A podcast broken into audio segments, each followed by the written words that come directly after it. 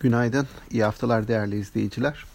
Hafta sonu ve bugün itibariyle basında yer alan bazı haberlerde aşılama çalışmalarında ikinci aşamayla birlikte Mart ortasından itibaren kademeli normalleşme adımlarının atılabileceği haberleri dikkat çekiyor.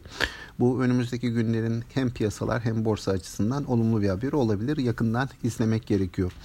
Geçtiğimiz haftaya baktığımızda BIST 100 10, 10 haftalık çıkışın ardından geçtiğimiz haftayı gerilemeyle kapattı. Ee, burada özellikle banka hisselerine gelen satışlar e, dikkat çekti. Satışlar sonrasında ise hafta kapanışında banka sanayi endeksi, e, banka sanayi makası da diyebiliriz. Bu tarihsel açıdan en e, dip seviyeye ulaşmış oldu.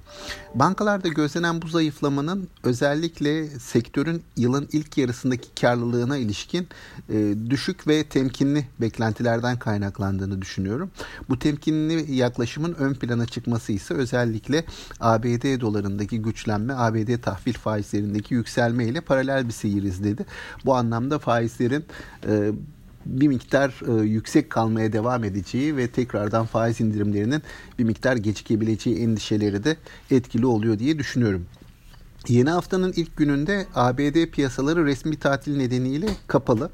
Ee, Asya tarafında ise Çin'in açıklamış olduğu güçlü ekonomik büyüme beklentisi sonrası e, genelde Çin piyasaları ve Asya'nın bir bölümünde artılar var bugün. Haftaya olumlu başladılar.